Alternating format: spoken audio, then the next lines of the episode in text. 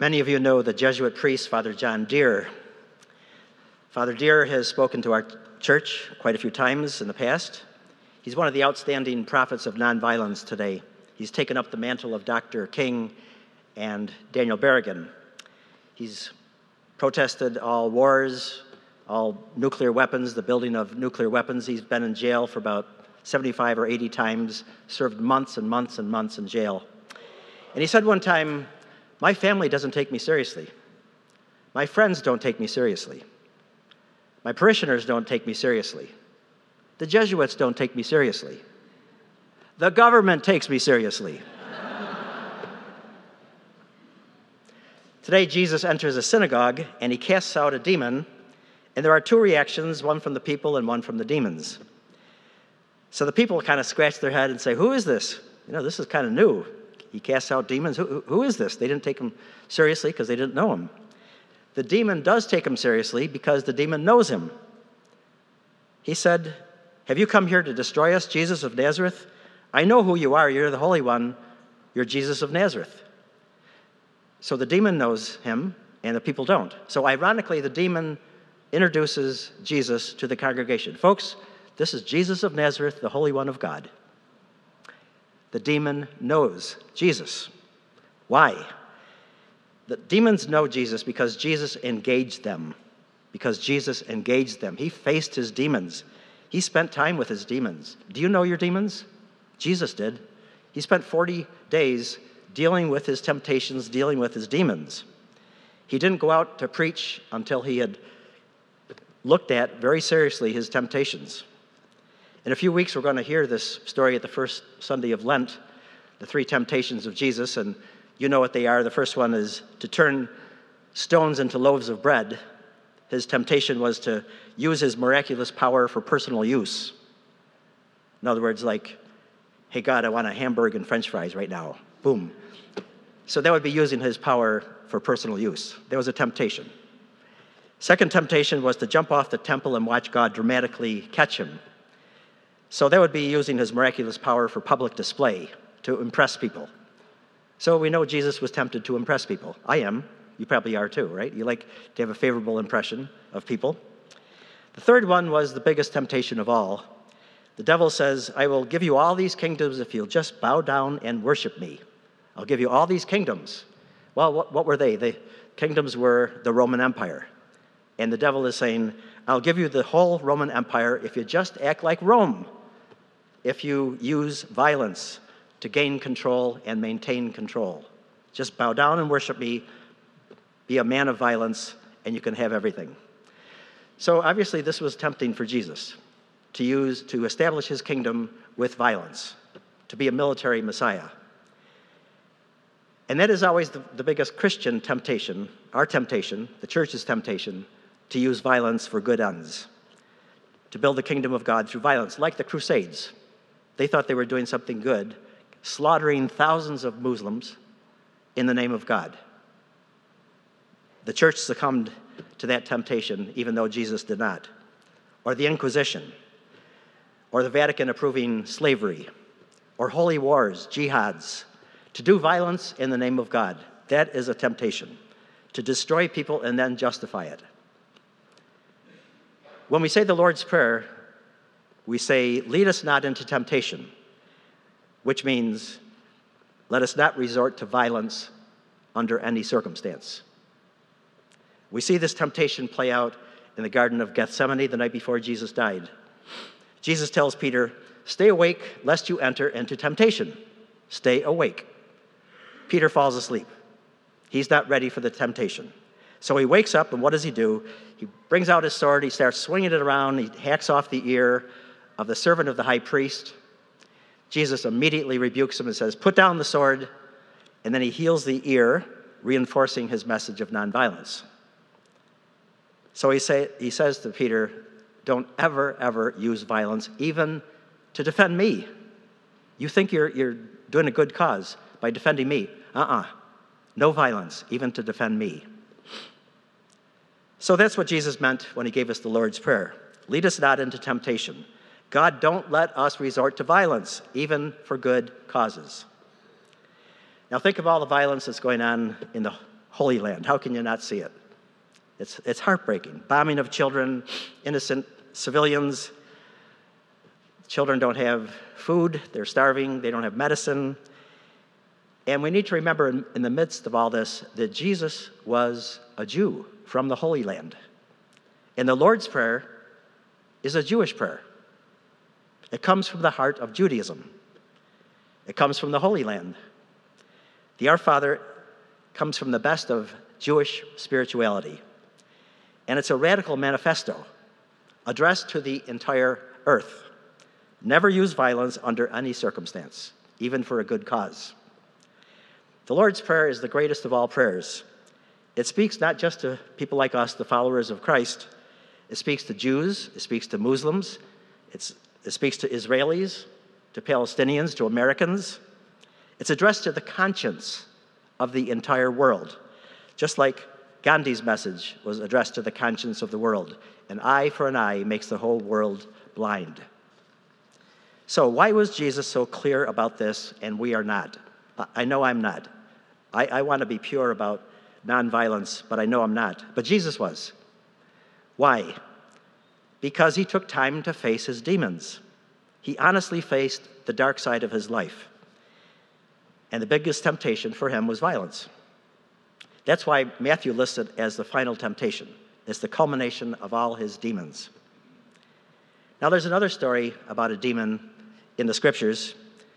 In the Gerasene territory, Jesus encounters a man with a demon, and Jesus asks him a question What is your name?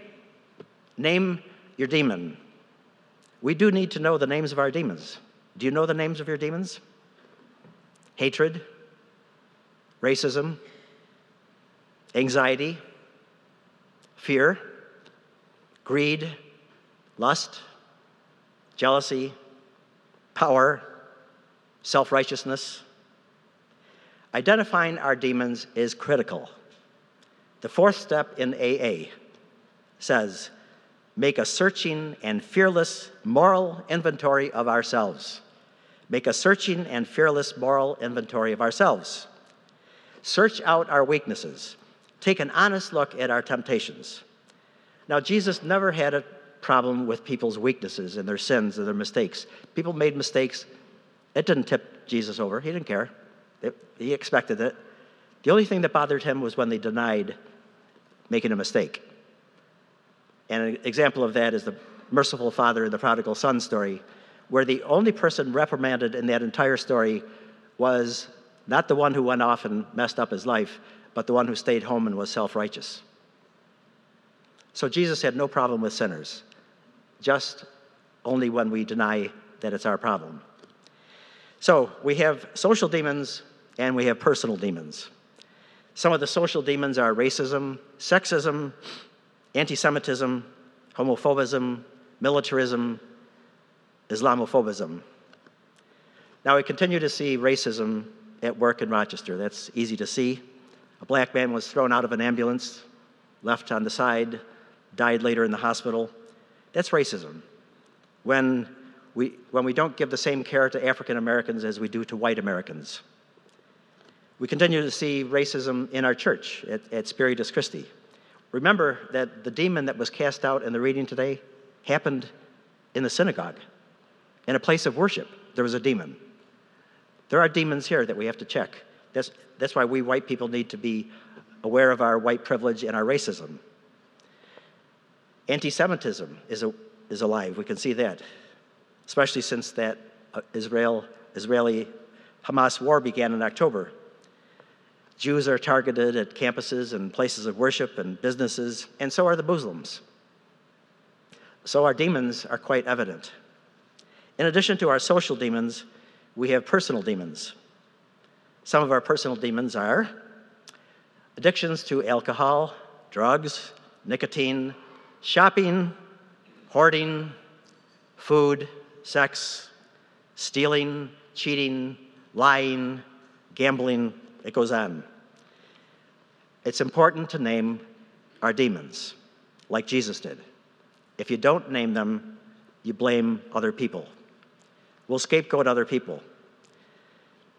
When I find myself blaming a lot of people, I have to stop myself and say, wait a minute, what truth am I ignoring about my life that I have to blame somebody else for what I'm doing? And we often do that. We blame other people for what we are doing. Like every time there's an oil spill, we get so mad that it ruins the Gulf of Mexico. We blame the oil companies, the oil tankers, but the real problem is ourselves because we have this thirst for oil.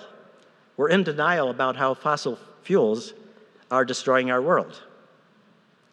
So we blame other people.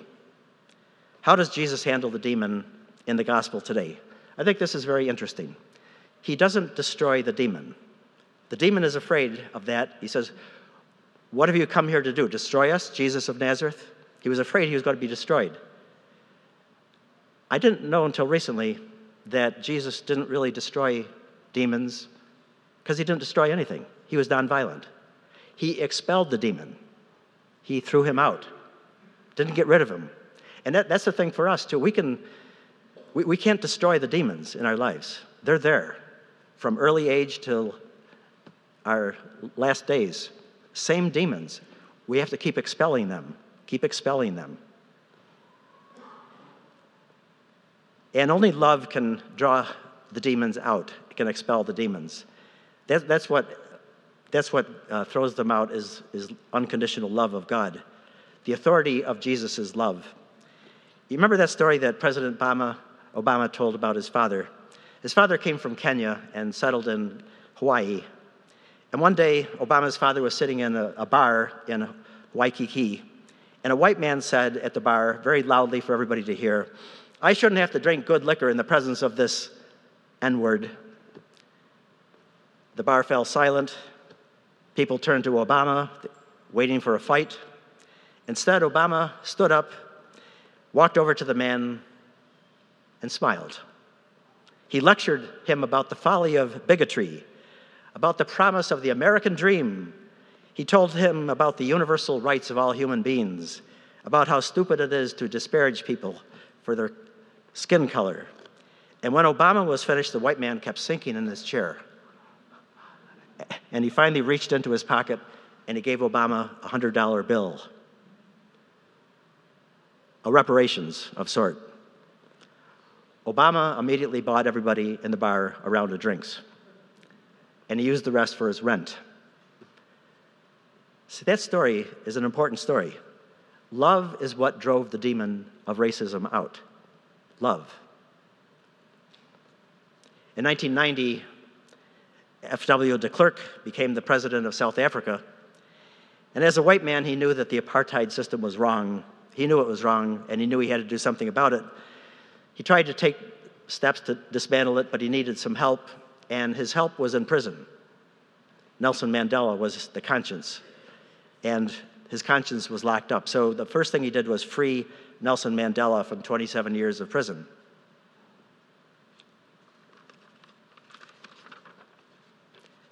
The two men negotiated a new constitution, and this led to the transition of power to a democratic government. In 1993, de Klerk and Mandela shared the Nobel Peace Prize. And the next year, Nelson Mandela was elected the first black president of South Africa. Only love expels the demon of racism. Their nonviolent love defeated the forces of apartheid, just as Gandhi's nonviolent love defeated the British oppression in India, and MLK's nonviolent love defeated the forces of segregation and hatred. Only love expels demons. So the demon today, in today's story, saw the overwhelming love of Jesus and was afraid of Jesus' authority and screamed, Jesus of Nazareth, have you come here to destroy us? In our own lives, demons want to keep us away from love. They want to keep us away from people that are kind and good to us and see good things about us. Because they, the demons in our lives, all of us, want to convince us that, that we're no good, that we're worthless, that we're unholy, unlovable. Henry Nouwen says we spend our whole lives in self rejection. All of us have low, low self esteem, including myself. Over 50 years of being a priest, that's the number one thing I see in everybody. The number one problem. People don't know how good they are. And because they think they're terrible, they spew their stuff on other people. That's, that's my own observation after all these years. We don't know how good. So the demons are, are successful, actually, in a lot of ways, keeping us to think that we're no good. That's why our programs at Spiritus Christi are so successful. Whether it's our mental health center, our Grace of God Recovery House, or our prison ministry, because we surround people with unconditional love. And for some, it's the first time they've been loved and accepted that way. They tell us, You love me before I could love myself. They no longer want to do self destructive things. Over and over again, our demons will flee when we are surrounded with love. Last Thursday night, Ashley, a member of a resident at Jennifer House, our home for ex offenders, spoke at our church. And here's what she said I've never been loved the way I have been loved at Jennifer House. For the first time, I really love myself. I will be one year clean this weekend. She said, I've been clean before, but this time I feel clean on the inside. I think we know that, what that means. We feel clean on the inside. That's what happens when you face your demons and you're surrounded by love and you accept the love. You feel clean on the inside. So, in the 12 step program, there are two critical moments of recovery one, when we stop blaming everybody, and two, when we accept love into our lives two critical moments. of We stop blaming people and we accept love. And usually we can't do this by ourselves. We can't accept the love by ourselves. We need a sponsor or, or, a guru or a mentor or a coach or a community like this. That's why I come here. That's why you come here. Because we can't do this stuff by ourselves. G.K. Chesterton told a story about a man who was very careless with his spiritual life. And he died and he went to hell and he was greatly missed by his friends and his family on earth.